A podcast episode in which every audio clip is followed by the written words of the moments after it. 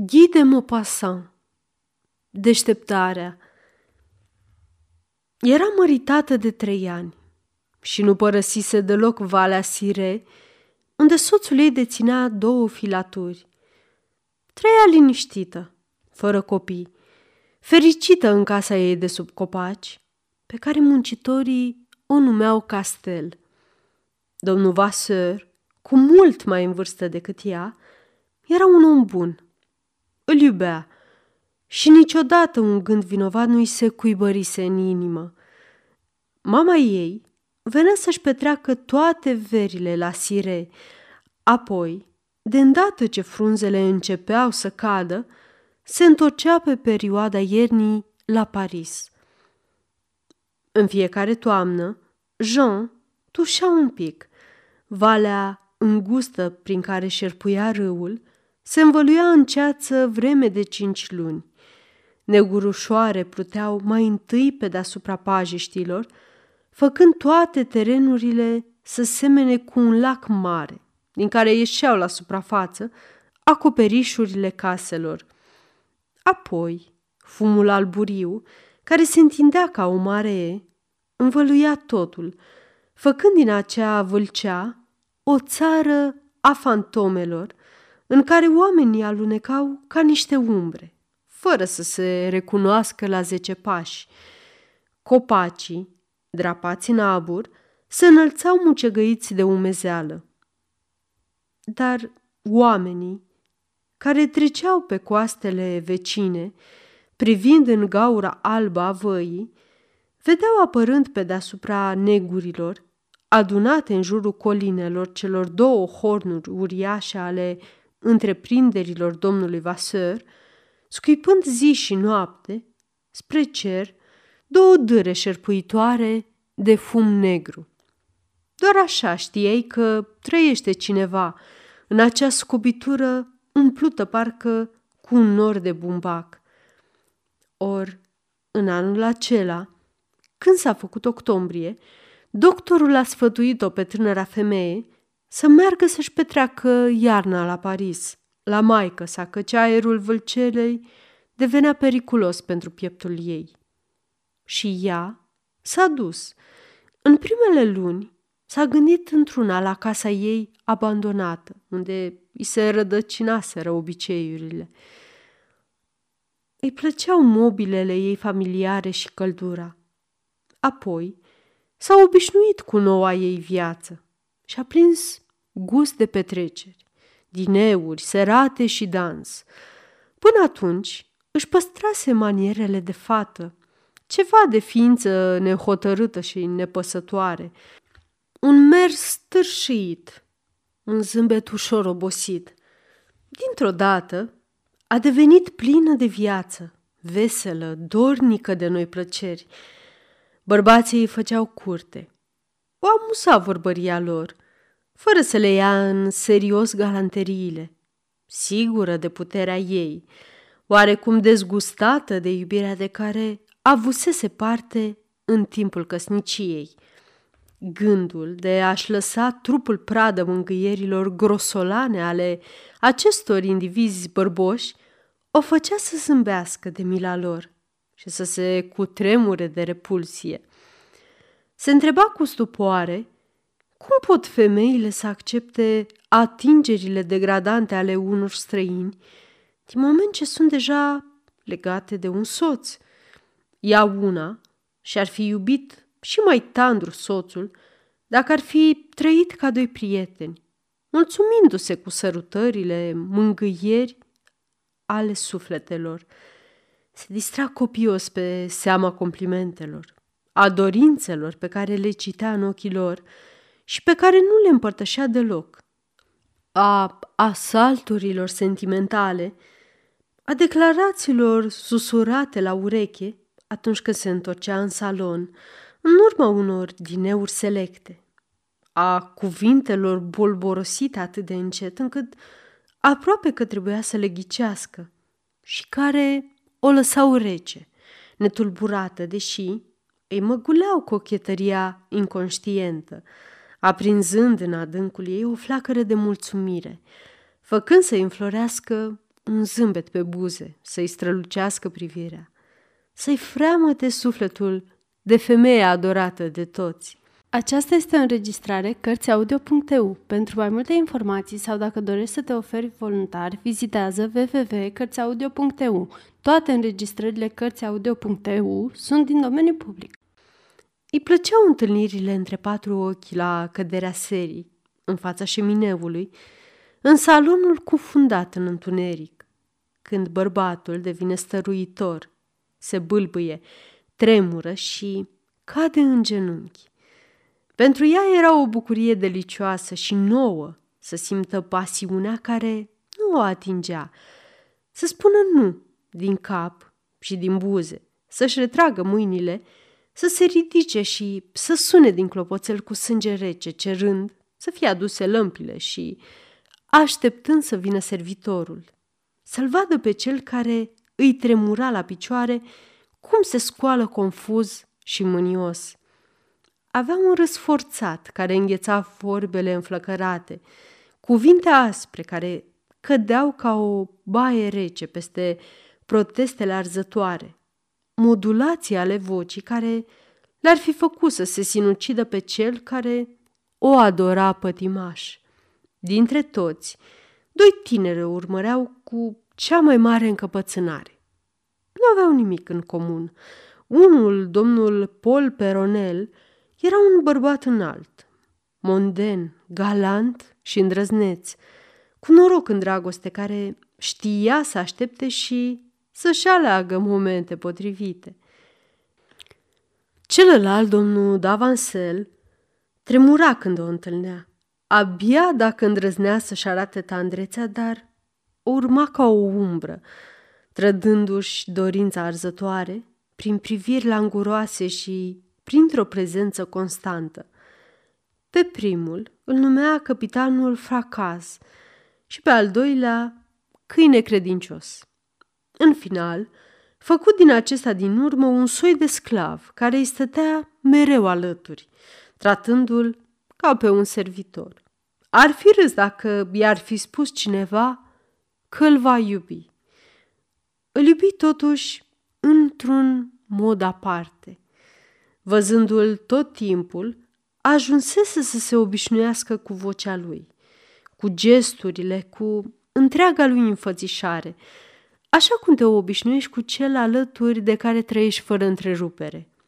Adeseori, figura lui îi bântuia visele.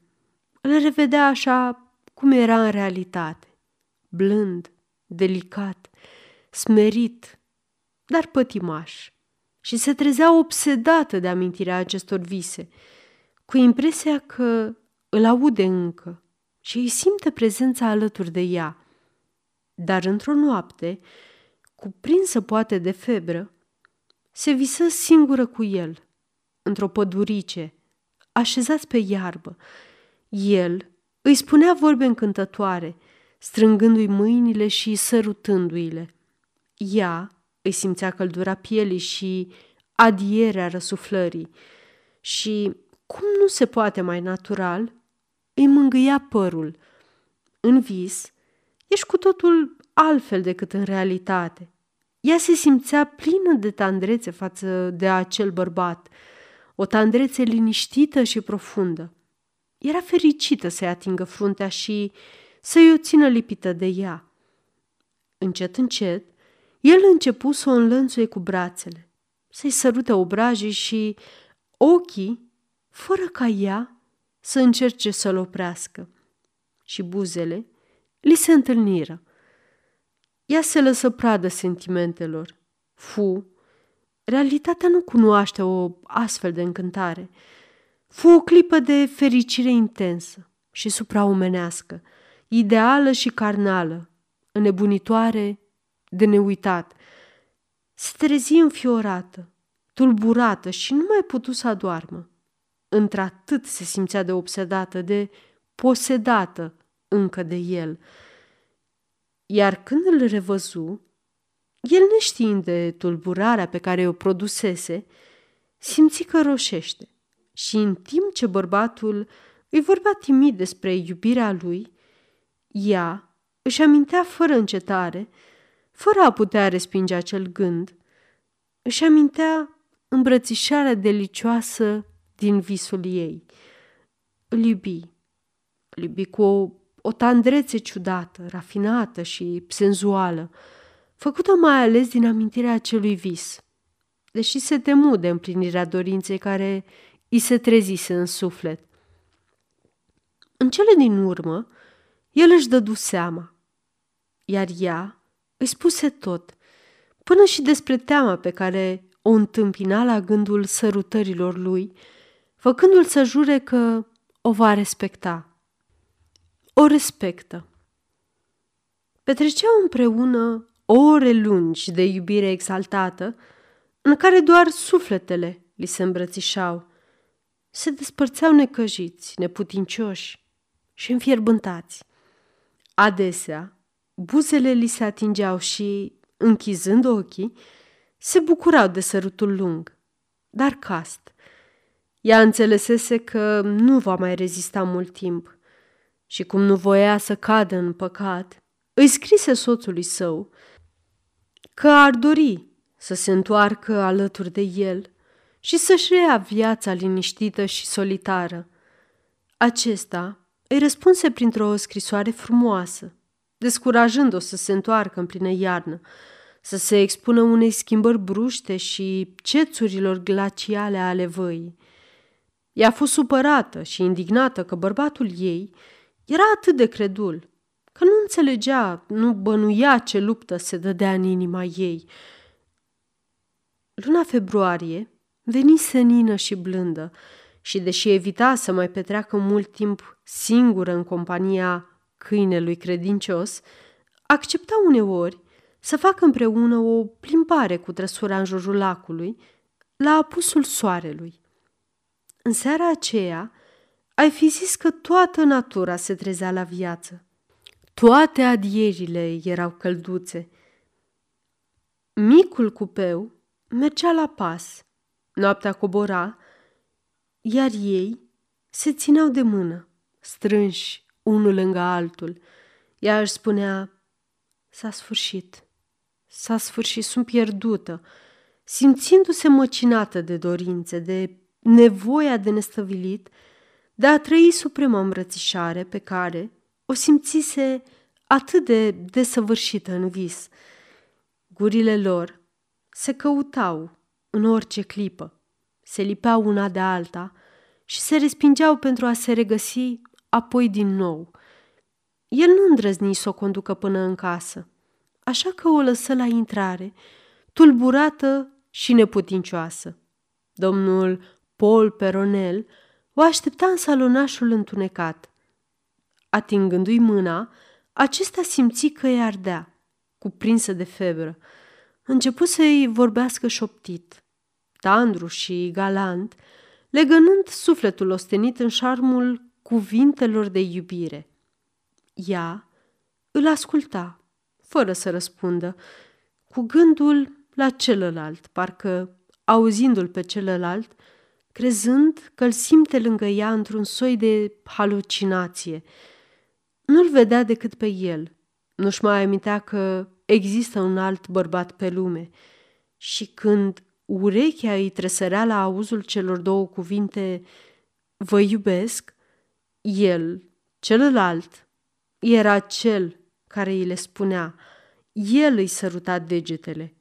El îi străpungea pieptul așa cum făcuse adineavăr în cupeu. El îi săruta buzele. Pe el îl îmbrățișa, îl înlănțuia, îl striga cu tot elanul inimii ei, cu toată pasiunea dezlănțuită a trupului ei.